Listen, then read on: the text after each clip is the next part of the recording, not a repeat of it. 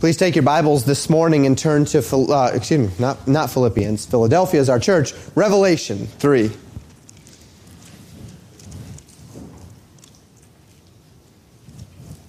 Second to last church in the book of the Revelation of Jesus Christ of the seven churches. We'll teach on Philadelphia this week, Laodicea next week. The week after that, we're going to have uh, sort of a summary message where we're going to ask some questions about whether or not these chapters are only contemporary or if they are indeed prophetic. We're going to talk about that a little bit, talk about the nature of local church, and then after that, it'll be the rapture, and then things are going to really pick up the pace quite quickly as we talk about all the elements of, of the end times and we'll be going to a lot of Old Testament passages, putting a lot of things together. Um, so it's, it's gonna it's gonna it's gonna get exciting here. Uh, but for this week, Revelation chapter three, verses seven through thirteen, the church of Philadelphia. Uh, in, in, it, we see a church very similar in character to that of Smyrna. We had talked about how Sardis was very similar to Ephesus that uh, Ephesus was a church that was doing the works but had lost its first love, and Smyrna was a church that was dead while living, right? Uh, um, not Smyrna, excuse me, Sardis. Um, and so we had this, this correlation sort of between Sardis and Ephesus. We also see a, a general correlation, we might say, between Smyrna, that second church, which was very faithful to the Lord through deep persecution, and then this church of Philadelphia, who was very faithful to the Lord, though not in persecution.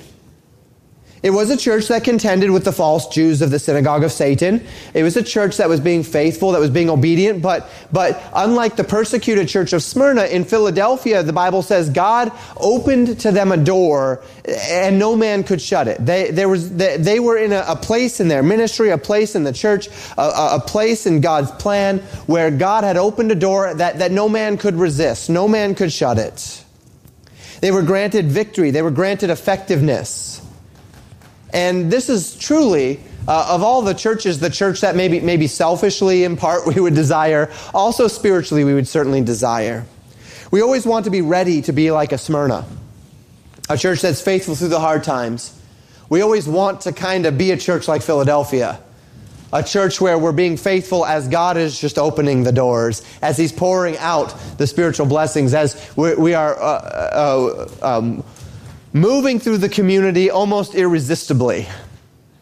People are getting saved, things are happening. That was the church of Philadelphia. We begin in verse 7. The Bible says this And to the angel of the church in Philadelphia, write, These things saith he that is holy, he that is true, he that hath the key of David, he that openeth and no man shutteth, and shutteth and no man openeth. We are talking about the church of Philadelphia this week. Philadelphia uh, is a, the meaning in the Greek means the city of brotherly love.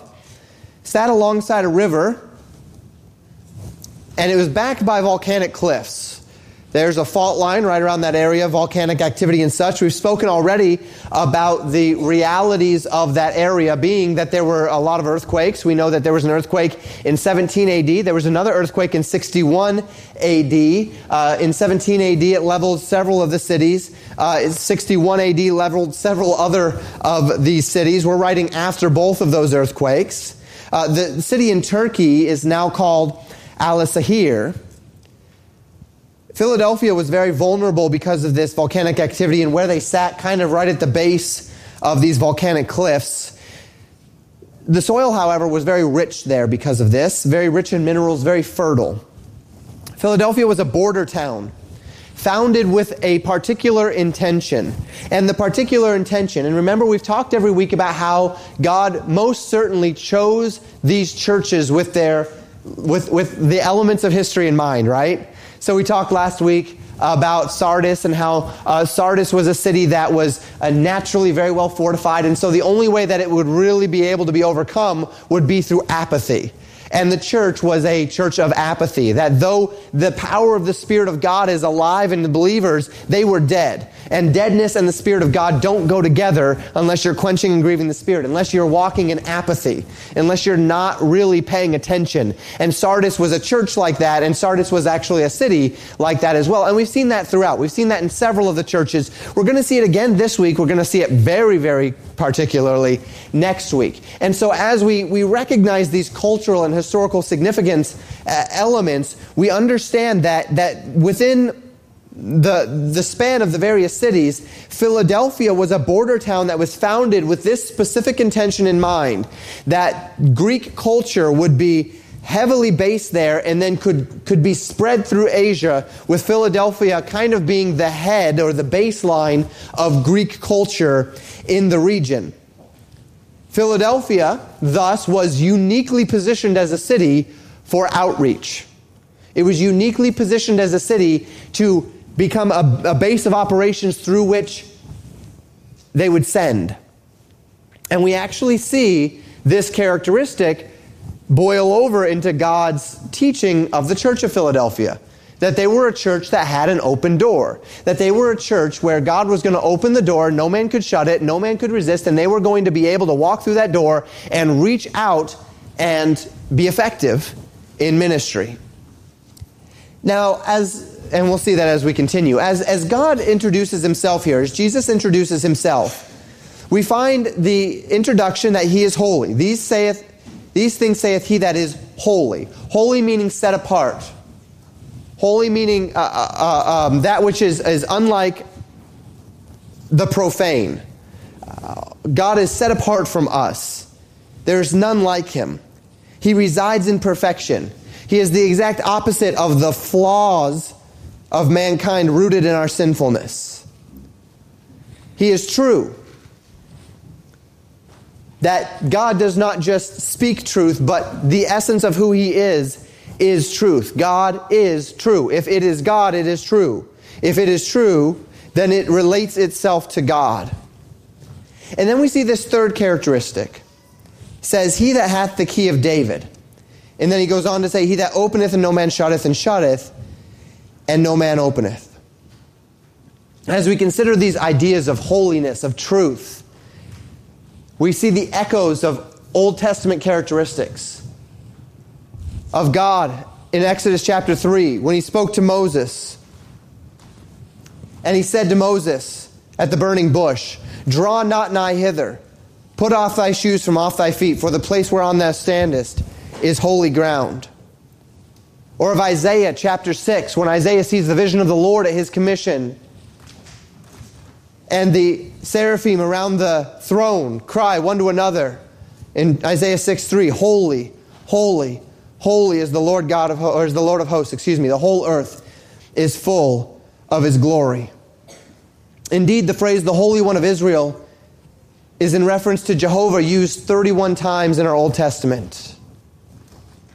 He is holy he is also true. Jesus said in John 14, 6, I am the way, the truth, and the life. No man cometh unto the Father but by me. Jesus' words here reflect a character trait which God assumes upon himself. He declared it in his name when Moses was on the mountain. And Moses asked the Lord to show his glory. And as God passed by Moses, God declared this in Exodus 34, verses 5 and 6. And the Lord passed before him and proclaimed, The Lord, the Lord God, merciful and gracious, long suffering and abundant in goodness and truth. He is holy. The very fundamental aspect, characteristic of God is that He is set apart. It's not just something He has chosen to be, it's something that He is. He is true. The very characteristic, the essence of the character of God is that He is truth. It's not just something that He says, it's not just something that He chooses, it is the very essence of His being. Third, this idea that He hath the key of David. He opens and no man shuts. He shuts, no man opens. Throughout the old uh, through introduction, I, have been connecting the words of Jesus in Philadelphia to the Old Testament. And we see that this is something that the Church of Philadelphia can somewhat claim as a characteristic. We see a very Jewish flavor. We see a very um, uh, Old Testament feel to the entirety of the message to the Church of Philadelphia. Uh, likely a very strong Jewish contingency there. Uh, they dealt with the synagogue of Satan, the, the Jews who had rejected Messiah. And we see this particular element of the introduction of who Jesus is to them. And it's very deeply rooted in an Old Testament story, in an Old Testament narrative. He holds the key of David. He opens and no man shuts. He shuts and no man, man opens. And to understand this reference, we actually end up in Isaiah chapter 22. It's a man named Shebna and another man named Eliakim. These men were officers in the court of Hezekiah, the king of Judah. Hezekiah was a good king, he was a godly king. And we see them in the Old Testament finding that Hilkiah was the governor of the household, uh, not Hilkiah, excuse me, Eliakim, the son of Hilkiah. He was the governor of the household, and then Shebna was the scribe. That's what we see in 2 Kings 18 18. The Bible says this. And when they had called to the king, there came out to them Eliakim, the son of Hilkiah, which was over the household, and Shebna, the scribe, and Joah, the son of Asaph, the recorder. So in 2 Kings 18 18, we find that Eliakim is over the household. This would be very similar to uh, the position that we find Joseph in in Egypt, the second in command, the one who was in charge of the household, a great amount of authority. Uh, practically all of the authority in the land uh, by delegation, by representation, right? Uh, this is kind of like my wife at home. Uh, I go to work and I say, have a good day, and, and I leave, and, and my wife is, is the second in command and, and she is in charge of the household, right? She's in charge of everything that goes on. And I get home and I say, How did it go? And my wife tells me what happened. And, and if I need to uh, um, uh, clean up some things, I clean up some things as far as uh, behavior and whatnot. And then I um, say, Okay and I go off and mow the lawn or something, and my wife is still dealing with a lot of household things, right? Because she's uh, she is uh, been given this delegated position of authority, and she is thus dealing with children. She's dealing with the house. She's dealing with these things. The idea of the one who is over the household was that uh, a, a heavy position of authority. But what we find in Scripture is that when Isaiah was writing in Isaiah 22 about these two men, Eliakim and Shebna, the roles were somewhat reversed. Shebna was actually in the position of the head of the household. He was in the second in command, and Eliakim was not. To this end, Isaiah 22 speaks of a time prior to the passage of 2 Kings 18 when Shebna was governor, and we see this beginning in Isaiah 22, verse 12 excuse me, verse 15. The Bible says this Thus saith the Lord God of hosts, Go get thee unto this treasurer, treasurer, even unto Shebna, which is over the house, and say, What hast thou here? And whom hast thou here? That thou hast hewed thee out a sepulchre here, as he that heweth him out a sepulchre on high, and that gaveth an habitation for himself in a rock. Behold, the Lord will carry thee away with a mighty captivity and will surely cover thee. He will surely violently turn and toss thee like a ball into a large country. There thou, shalt thou die, and there the chariots of, the, of thy glory shall be the shame of the, thy Lord's house. And I will drive thee from thy station, and from thy state shall he put thee down. And it shall come to pass in that day that I will call my servant Eliakim the son of Hilkiah, and I will clothe him with thy robe and strengthen him with thy girdle. And I will commit thy government into his hand. And he shall be a father unto the inhabitants of Jerusalem and to the house of Judah. And the key of the house of David will I lay upon his shoulder. So he shall open and none shall shut. And he shall shut and none shall open. And I will fasten him as a nail in a sure place.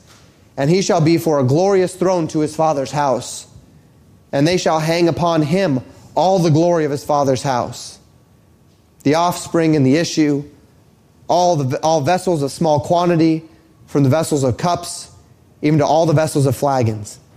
In that day, saith the Lord of hosts, shall the nail that is fastened in a sure place be removed, and be cut down and fall, and the burden that was upon it shall be cut off, for the Lord hath spoken it. We find here an instance where Shebna had been an unjust steward of the house of David. That in the days of, uh, of, of Hezekiah, Hezekiah had given to Shebna, who was the treasurer, as well as head over the household, a great amount of power. And he had misused that power. And he had forsaken that power. And he had used that power improperly. And so the Bible says, God says that he would take Shebna and he would send him off into captivity. And he would take him into a far land. And he would lose his power and he would become ashamed uh, um, in that sense. And then that he would give Hilkiah, excuse me, Eliakim, I keep saying Hilkiah, Eliakim, the son of Hilkiah, that power. And Eliakim would then get the authority, and Eliakim would have that privilege. And within that promise to Eliakim is this phrase that he would lay upon his shoulders the key to the house of David, that he would open and no man would shut, and he would shut and no man would open. And the idea here in Isaiah 22, what is being said is that Eliakim would receive all authority. That he would be honored for his faithfulness with the privilege of authority, and that what he says goes. Remember, uh, uh, we, we, can, we can think back to that idea of Joseph. Joseph was made second in command in Egypt, and the Pharaoh didn't know what he had save, save uh, uh, um, well, I guess that was Potiphar, right? But, but the, the, he was made second in command in Egypt, and what he said goes. That was the idea as given to Eliakim. Now, carry this idea, carry this Isaiah 22 concept, the key to the house of David that under Eliakim's hand was all of the authority of the house of David. The authority of God is given to the house of David to rule. And we carry it over into, into verse 7. These things saith he that is holy, he that is true, he that hath the key of David, he that openeth and no man shutteth, and shutteth and no man openeth. So, what Eliakim represented typologically in the Old Testament, this idea that Eliakim had the authority of the house of David, uh, finds its, its fullness in Jesus Christ. That as Jesus was faithful, that as Jesus was true, that as Jesus was holy, as Jesus went and, and did as his Father had asked him to do, and so was exalted, thus God has given him all authority.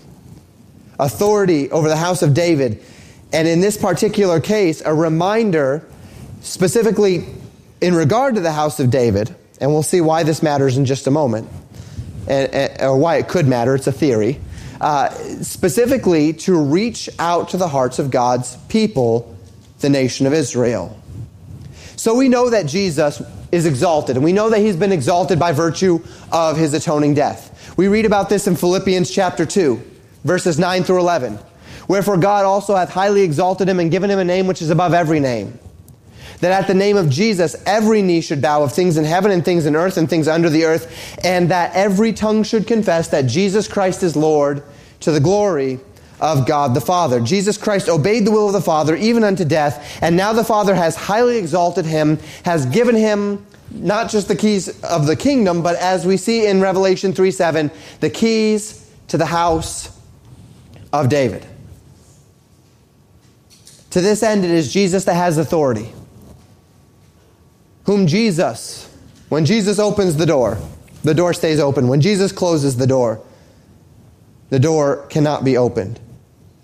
When the door is open, no man can shut it. When the door is closed, no man can open it. Jesus Christ is sovereign over the kingdom of God.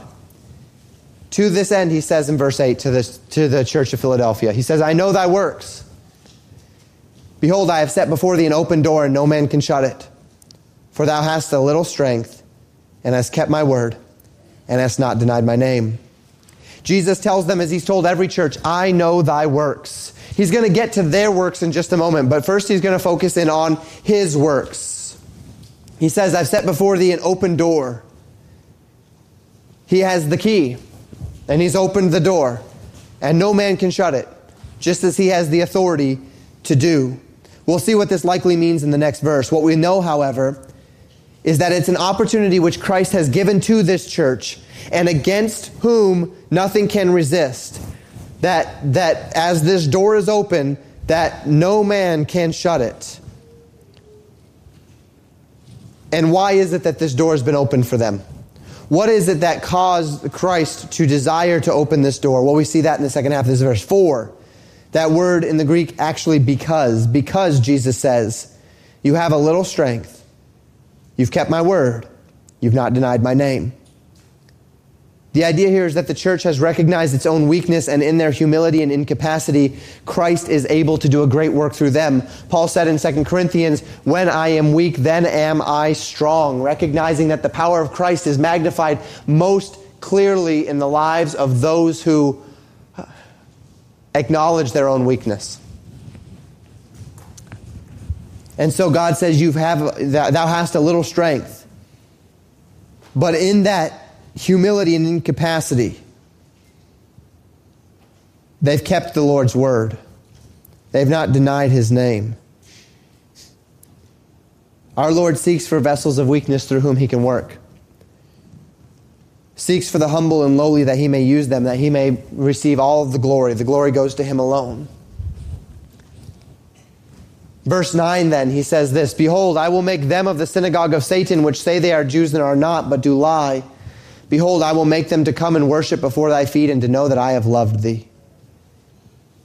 We find our second reference within the scope of these seven churches to the synagogue of Satan. Last time, we described them as unbelieving Jews, those who held to the doctrines of Orthodox Judaism in opposition to the gospel of Jesus Christ. That Satan had thus used these who claimed their loyalty to the Old Testament, but who had twisted and perverted it and confused it. And so now we're claiming loyalty to the Old Testament in opposition to Jesus Christ, who is the very Word of God. And we, we um, pinpointed that as this idea of the synagogue of Satan. Those that say they are Jews and are not, but do lie, as we spoke of last time. These who claim to be followers of the law of Moses, but who have rejected the Messiah that the law taught. Jesus says, Search the scriptures, for in them you think that you have eternal life, but these are they that speak of me. And in Philadelphia, we find that while the synagogue of Satan was operating, God was going to give the church a victory over them, an open door, he says in verse 8. And it would seem that this open door relates directly to the synagogue of Satan, directly to the Jews. And we put a few things together to get to this assumption. Number one, remember that as he talks about this open door which no man can shut, it was within this specific context of him having the key of David, which references the house of David in Isaiah 22. And so we see a very Jewish flavor to this. And then we see this promise that he's given them an open door because they've not denied his name. Eh, though the synagogue of Satan would seek to persecute them, as we know that they were deeply persecuting the church of Smyrna. Yet they have not denied his name, yet they have kept his works. And then we find here at, in verse 9 that he says that he will make them, that would be the synagogue of Satan, them that say they are Jews and are not but do lie, them that say that they are uh, walking as followers of Abraham, but they have rejected the faith of Abraham. And he says that he will cause them to worship at their feet and to know that Jesus has loved them. There's not a consensus as to what this means. The two primary theories are first, that simply the synagogue of Satan will be effectively broken and will have to come to, to uh, um, they will stop even attempting to persecute the church because of the church's effectiveness in the area.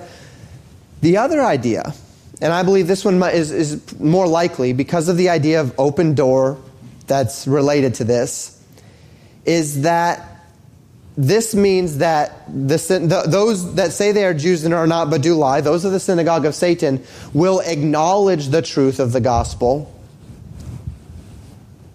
and will come to submit themselves to the teachings of the gospel of, uh, in regard to God through Christ. That many would acknowledge that the God of the Old Testament is Christ, who loves his church, and so they will acknowledge that God loves the church of Philadelphia. There's some debate about that. but I think that that is the best way to take all of the different elements of this and put it together. In other words, God says, I'm going to open a door and you are going to become effective evangelists among the Jewish people in your area. And you're going to have success. And I'm going to give you that success. Verse 10. We see another because. Because, he says, Thou hast kept the word of my patience. I also will keep thee from the hour of temptation which shall come upon all the world to try them that dwell upon the earth. Remember our general outline to these churches. The first thing that we do is we see uh, God address the church, the angel of the church. Then we see him introduce himself in some unique way that relates to the church. And then he tells them that he knows their works and some element of their works and how they're working. And then he gives them a promise or a, or a rebuke. In this case, Philadelphia does not have a rebuke. And the, the, prom, the, the rebuke gives way to the promise for those that repent, or in this case, it's just a direct promise. And the promise to the church is this.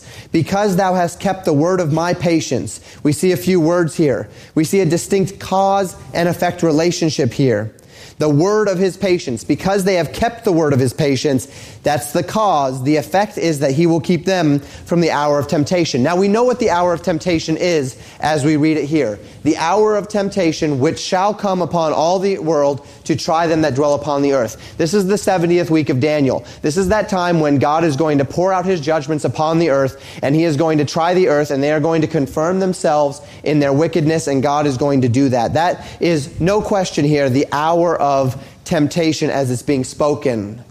So the question then becomes what is the word of his patience? What is it that is going to keep them from the hour of temptation? What is it that is going to guard them from this adversity that will come upon the earth? And if we can figure that out, though there's room for debate about it, then we're going to understand uh, some important aspects, even of end times um, import. Well, notice it says here that it doesn't, uh, that, that it says the word of my patience. Because thou hast kept the word of my patience. It doesn't say the word of thy patience or the word of our patience or the word of your patience. It says the word of my patience. And we know who's writing here, right? It's Jesus Christ. So this is the word of his steadfastness, the word of his endurance. And so we have to ask ourselves what is the word of Jesus' endurance? What is the word of Jesus' steadfastness? If we can understand this, then we can understand what's being said here. Well, as I mentioned, there's certainly room to debate. But if we think about it, boil it down, the very essence of Jesus' faithfulness, steadfastness, and constancy toward us is rooted in the gospel of Jesus Christ, is it not? So 1 Peter chapter 2 verses 22 to 24 tells us this. Who did no sin, speaking of Jesus, neither was guile found in his mouth, who when he was reviled, reviled not again, when he suffered, he threatened not, but committed himself to him that judgeth righteously, who his own self bare our sins in his own body on the tree, that we being dead to sin should live unto righteousness, by whose stripes ye were healed. Jesus bore revulsion with patience Jesus bore our wrath, the, the Lord's wrath against our sin, with patience, that we might be made the righteousness of God in Him. We read in Hebrews chapter 12, verse 2, that Jesus, for the joy that was set before Him, endured the cross, despising the shame, and is set down at the right hand of the throne of God. The very essence of Christ's faithfulness to us is rooted in the sacrifice that he endured on the cross to keep that word then, if that is the word of Christ's patience, if that is the message of Christ's patience, of Christ's endurance, of Christ's faithfulness, if Christ's faithfulness is that he died on the cross, that he, he was buried, that he rose again the third day, that he lives today, that he's coming back for his own, that he say keeps his loved ones in grace, then to keep the word of his patience is to obey the gospel. And the gospel tells us these things about Christ, about what he did for us, that whosoever believeth on him should not perish but have everlasting life. And if that is the case, then the meaning becomes clear. That God says, because you have kept the gospel, because you have obeyed the gospel, because you have regarded the gospel, because you have acknowledged Christ, I will keep you from the hour of temptation. That is to come. As we consider our theology when it relates to the rapture, that we believe that God will remove the church prior to the 70th week of Daniel. It is things like this. These don't prove, but it's things like this that help us wrap our minds around this promise. That to those who have acknowledged the gospel of Jesus Christ, to those who have assimilated the gospel of Jesus Christ, to those who have truly believed, there is a promise of safekeeping. Verse 11 Jesus says, Behold, I come quickly. Hold that fast which thou hast, that no man take thy crown. They're told to guard, to attend unto their profession of the gospel, trusting that in doing so they'll be kept in, safe kept in grace. Then they are told in a much more active way here in this second verse to master the method that they have attained to maintain the distinctives of the faithfulness. So in the last verse, it was an idea of, of carefully guarding their acknowledgement of the gospel, and that would uh, keep them from the hour of temptation. In this verse, it is a holding fast, a gaining possession of, a mastering of that which thou hast, of keeping his word, of maintaining faithfulness. And in doing so, they will receive a crown. They will receive the rewards that are to come. A believer's safekeeping in grace will guard him from the hour of temptation upon the world. But the believer's rewards, the crowns on the day of judgment, these must be earned through faithfulness, vigilance, determination, obedience. And so the warning is to hold fast because they are Christ's, they will be kept from the hour of temptation. Because they have kept the word of His patience. His patience, right? That's His work. That's His work. They believed His work, they'll be kept from the hour of temptation. They hold fast to their works, they'll receive a crown. You see the distinction between the two? One is all about what Christ has done, the other is about what we do. What Christ has done brings us to a place of salvation by grace through faith.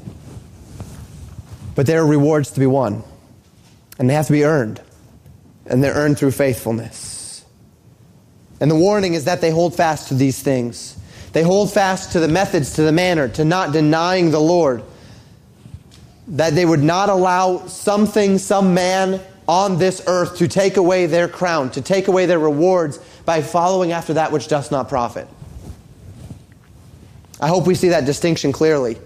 The word of Christ's patience versus holding fast what they have.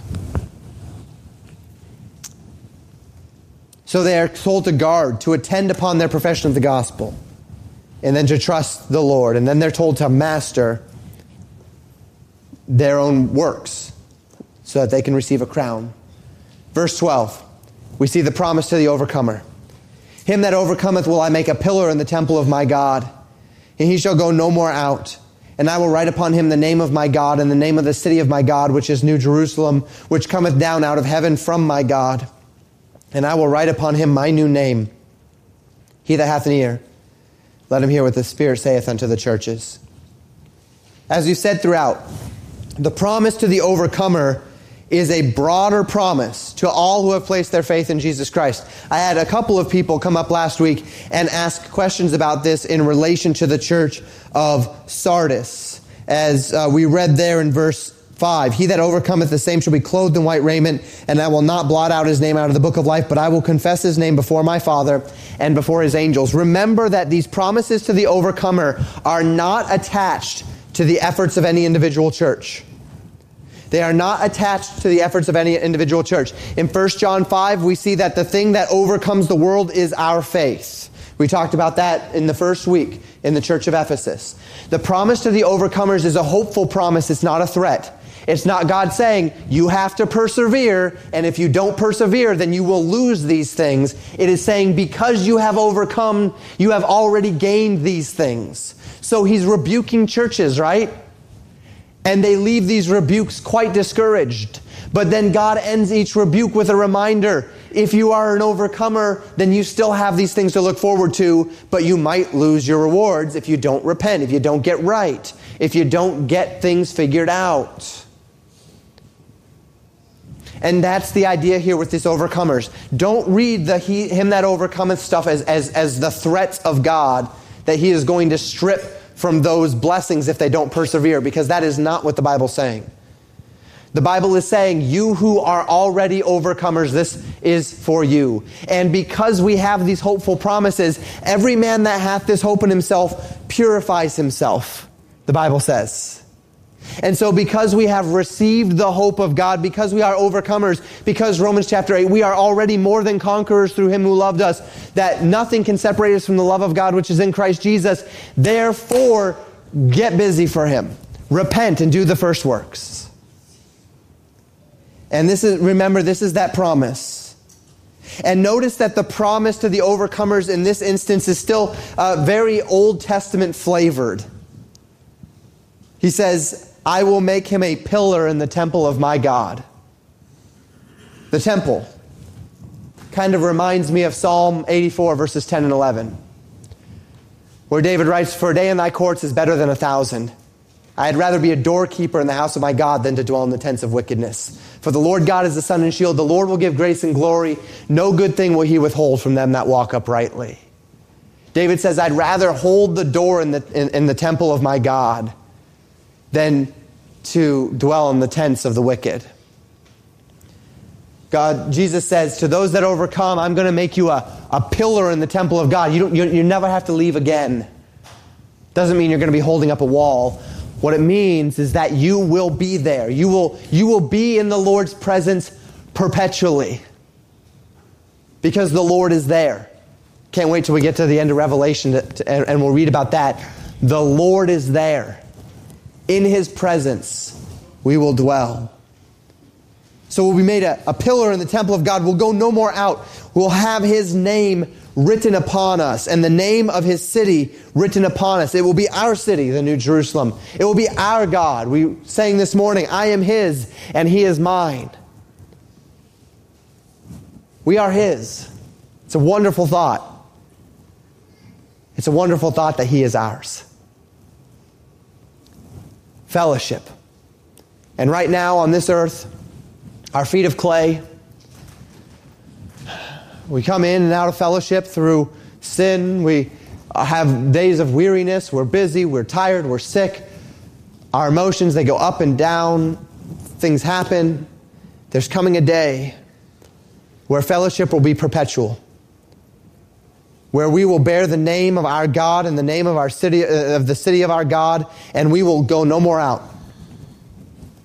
But we will be with him and he will be with us in this new Jerusalem, which comes down out of heaven. We'll talk about that when we get there. We'll have his new name, a new name which no man knows. If we have ears, let us hear what the Spirit says to the churches. This is our hope. This is what we have to look forward to.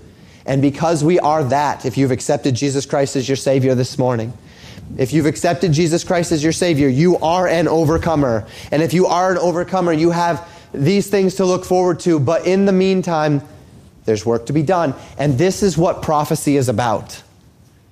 This is what prophecy is for. It's to remind us of what we have to do right now. Three applications this morning as we close. Point number one let's talk about open and closed doors. There's a conflict in my heart when I read of the Church of Philadelphia. The Church of Philadelphia is everything that I would desire our church to be humble, faithful, uh, recognizing our own weakness so that the Lord can be strong in us, and having open doors that we might be able to reach the community, that we might be able to see our young people grow up to love the Lord with all of their hearts and souls and might, that they might become the next generation of the church and a strong foundation at that. But there's always a little bit of a conflict in my heart because I, I, th- I think of poor Smyrna. Smyrna also contended with the synagogue of Satan, didn't they? If we go back to chapter 2, we read in verse 8 And unto the angel of the church in Smyrna write, These things saith the first and the last, which was dead and is alive. I know thy works and tribulation and poverty, but thou art rich. I know the blasphemy of them which say they are Jews and are not, but are the synagogue of Satan. And God says, Fear none of these things, that the devil would cast them into prison they may be tried, that they'd have tribulation 10 days. Be thou faithful unto death, and I will give thee a crown of life. The synagogue of Satan in the church of Smyrna was devastating them, killing them, imprisoning them. God says, I know it. God says there's going to be a time of suffering, but be faithful unto death, and I'll give you a crown of life.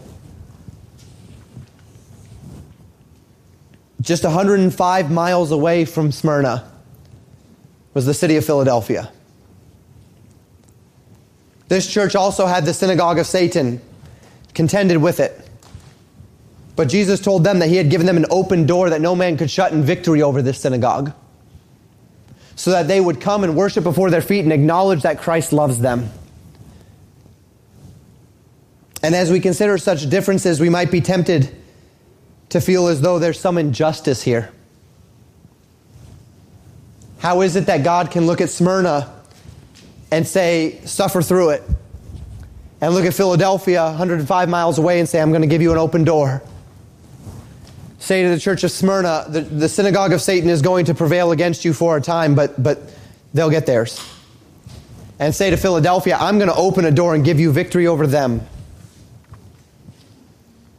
Both churches were faithful.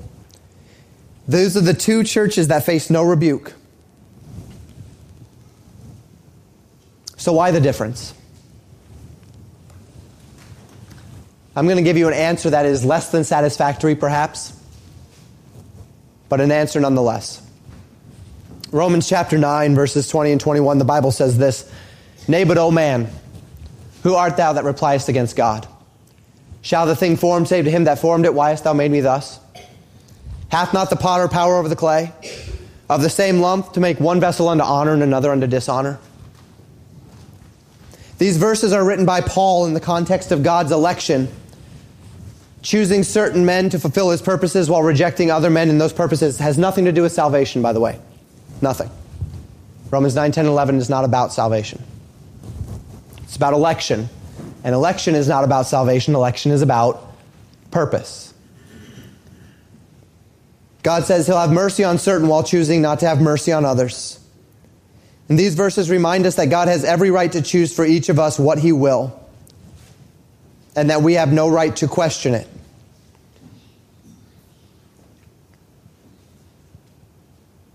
When we see Smyrna and Philadelphia, we see two churches that were loved by God two churches. Neither one had been rejected by God. Neither one had been set aside, as we kind of observe in, in the picture of Jacob and Esau in Romans 9. In this case, we see two churches that were faithful, two churches that were commended, two churches that were accomplishing the will of God, both churches overcoming. To this end, as believers, when we see a disparity of circumstances, where we see two men or two families or two churches following Christ, and one is abounding physically and spiritually, while the other is uh, suffering physically while abounding spiritually.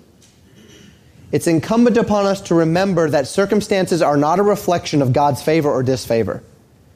They're simply a reflection of God's pleasure, God's will, God's design. Why is it that God allowed Smyrna to go to be under the persecution while opening this door to, to Philadelphia? We don't know. Well, Philadelphia must have been more faithful. Really? I don't see anything in the church of Smyrna that would lend itself to the idea that they weren't doing right. I don't see anything that would lend itself to the idea that they needed to alter something to stop the persecution upon them. Simply put, they were being persecuted. God knows. He says, I'm watching. I will avenge. Be faithful unto death, and I'll give thee a crown of life. You know, sometimes in this society in which we live, we're so results oriented. And we're so speed oriented that things have to happen. They have to happen quickly. And if the result, if I'm not getting the results I want, then I have to tweak, I have to change, I have to alter. Why is it that this church is seeing something happen that that church isn't? And so you go to the conference where the guy who's got the successful church says, Here's my six step method.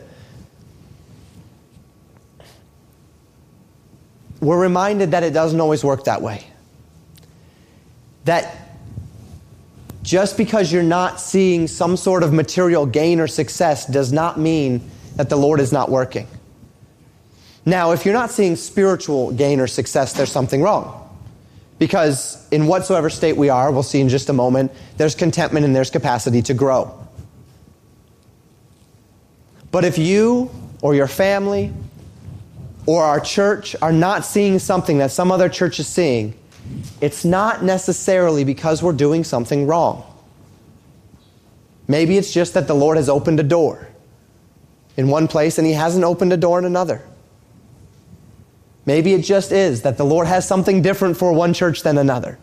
Of the seven churches that we read about in Revelation, only one of them is said to have the open door. Only one of them is, is, is said to have this victory, and praise God for that. That the, the, the, the, the slide of the churches is too far away at this point. Those churches are in a general similar proximity to one another. Who's to say that Philadelphia's open door would not extend to all of those other churches' areas and beyond? But God had chosen something for that church, for that time, with those people, with that culture. They were a church with an open door. God forbid that the other churches should resent them for that. God forbid that, that Philadelphia should look at Smyrna and say, Well, Smyrna, what are you doing wrong? Because you're being persecuted. God forbid we should look at the persecuted church in another country and say, What are they doing wrong? God forbid that the persecuted church should look at us and say, Well, they're not being persecuted, so they must be doing something wrong. God forbid that we should take on a mindset that if we don't, if we don't, uh, if we're not being absolutely loathed by the world, there's something wrong because the Bible says, marvel not if the world hates you. Where are we at spiritually? Are we being faithful? Are we doing the works? Are we bearing the marks? Is there spiritual strength? Is there vitality? Is there growth? Open and closed doors, that's God's business. And no matter how hard I try, I'm not going to be able to shove open a door that God's closed. And no matter how hard I try, I'm not going to be able to shove closed a door that God's opened. That's God's business. What is our business? Our business is to be about the Lord's business, whatever it is. If He asks us to suffer, let's suffer with gladness and endurance and patience. If He opens a door, let's run through that door with our full might, all of our strength. Open and closed doors. They're the Lord's. Paul saw all of them in his life. Philippians 4, verses 11 through 13. Paul says, Not that I speak in respect of want, lack. For I have learned in whatsoever state I am therewith to be content. I know both how to be abased and how to abound. Everywhere in all things I'm instructed both to be full and to be hungry, both to abound and to suffer need. I can do all things through Christ, which strengtheneth me. The key is stay with Christ. The doors are opening, praise God. The doors are closing, praise God. Let's stick to Christ. Let's be faithful. Whether we're abounding or suffering need, whether we're full or we're hungry. And so we're reminded in Romans chapter 8, verse 28. And we know that all things work together for good to them that love God, to them that are the called according to his purpose. Skipping to verse 31. What shall we say then of these things? If God be for us, who can be against us? Skipping to verse 35. Who shall separate us from the love of Christ? Shall tribulation or distress or persecution or famine or nakedness or peril of the sword? Skipping to verse 37. Nay, in all these things we are more than conquerors through him that loved us.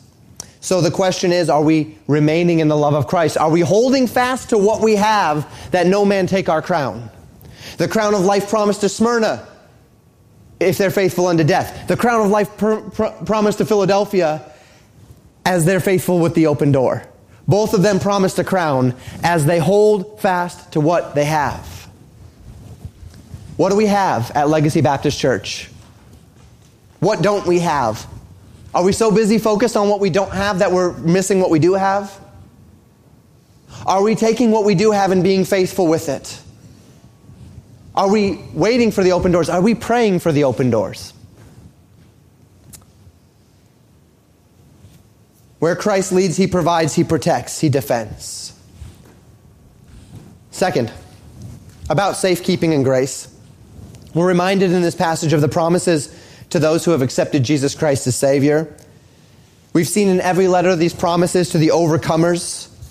Eh, but it's all the more emphasized in our passage this morning because of this contrast between those who keep the word of Christ patience and then them keeping the things which they have and the distinction between those two. Those who receive the gospel, we see within this passage, are kept from the judgment of the Lord. We're reminded by this of our safekeeping and grace that as salvation is not a product of our worth, it's not a product of our righteousness, it's not a product of our efforts, so then we can have confidence that the promises of God unto believers are not earned, but they are received in hopeful faith as it relates to the, the uh, saving work of God.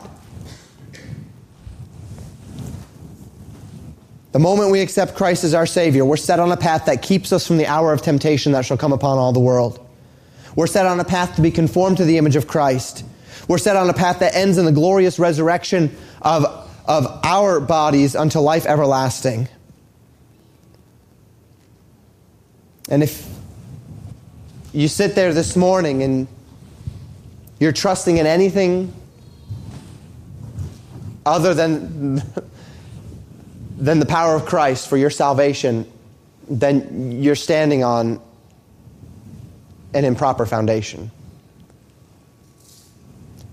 It's Christ's worth alone. It's Christ's sacrifice alone. It's Christ's righteousness alone. If you have seen, if, if you have attempted through some effort of your own to get to heaven, you will fall short. Some righteousness of your own, the things that you're doing, the things that you're not doing, you will fall short. Those are not the conditions by which a man enters into the kingdom of God. He that believeth is not condemned, John 3.18, but he that believeth not is condemned already because, uh, uh, he that believeth is not condemned, but he that believeth not is condemned already because he hath not believed in the name of the only begotten Son of God.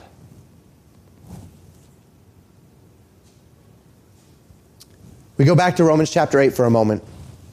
And we read in Romans chapter 8, verses 29 and 30. For whom he did foreknow, he also did predestinate to be conformed to the image of his Son that he might be the firstborn among many brethren. Moreover, whom he did predestinate, them he also called. And whom he called, them he also justified. And whom he justified, them he also glorified. The Bible says that when a person accepts Jesus Christ as their Savior, he becomes predestinated to be conformed to the image of God's Son that those who are predestinated are called. They are the elect. They are the elect because they are predestinated. They are predestinated because they've accepted Christ as their Savior. And those that are elect will be justified. And those that are justified will be sanctified. This is safekeeping and grace.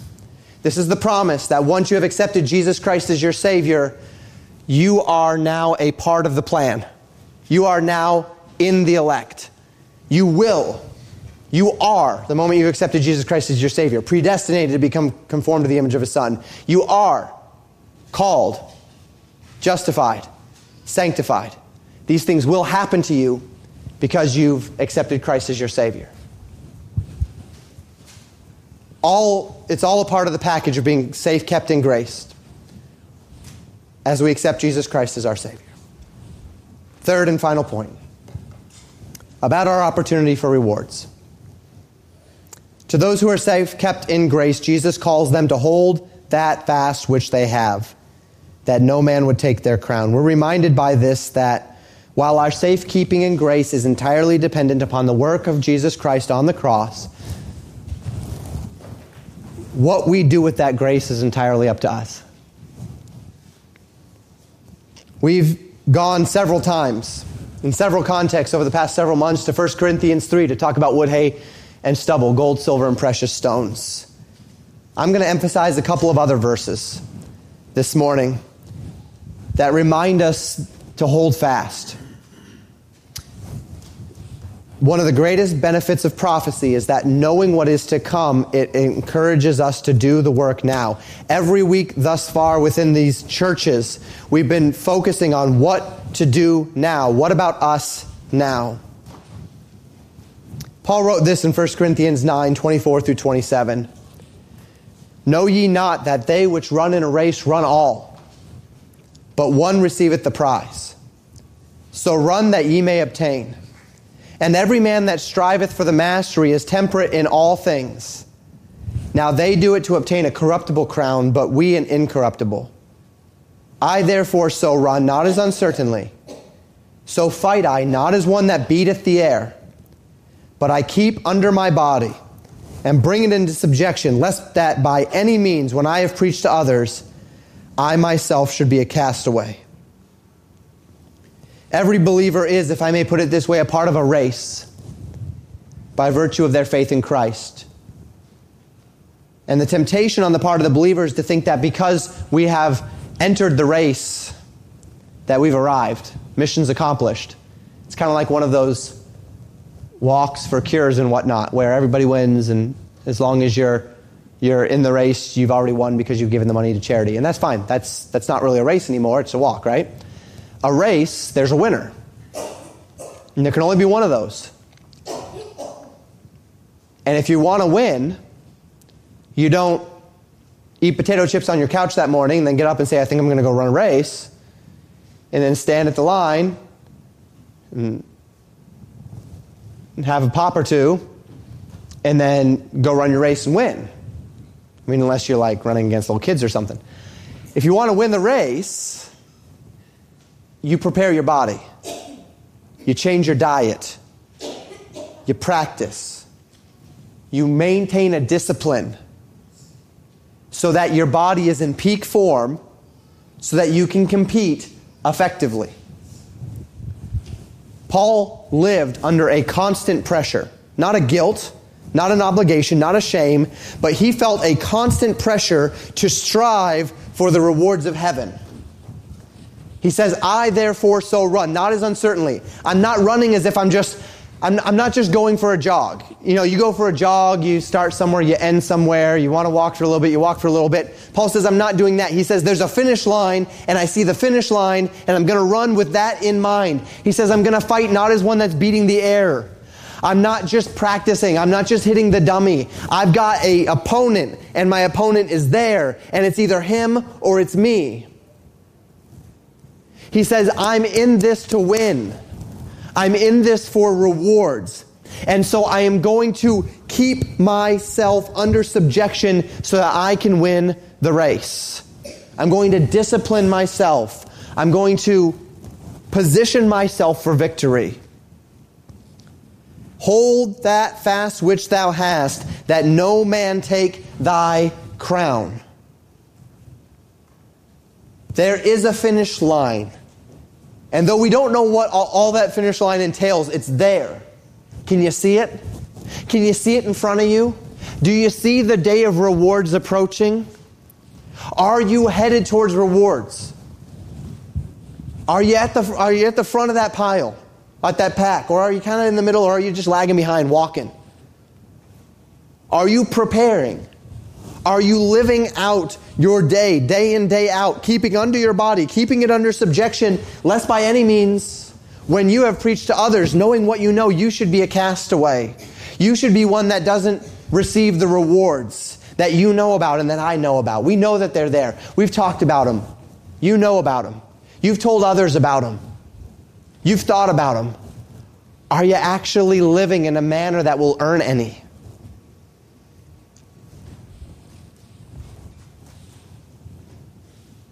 Philadelphia was a church which was given an open door. An open door, presumably to reach the synagogue of Satan. An open door, perhaps to reach the world. This door was, is not the inheritance of every church.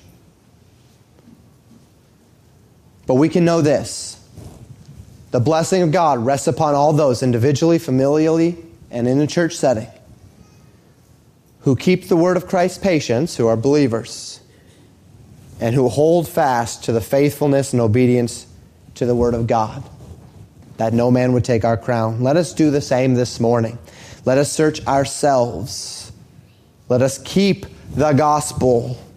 Let us hold fast to faithfulness and obedience. Let us keep the things of this world in their proper place. Let us strive for the rewards of righteousness, that when our Savior does appear, we will not simply know that we have been saved from the hour of temptation which will come upon all the world to try them that are upon the earth, but also that we have stood in such a way that no man, no thing has taken our crown. Thank you for listening to Pastor Jamin Wickler from Legacy Baptist Church in Buffalo, Minnesota. More information about Legacy Baptist Church and a library of sermons are available at www.legacybaptistchurch.net.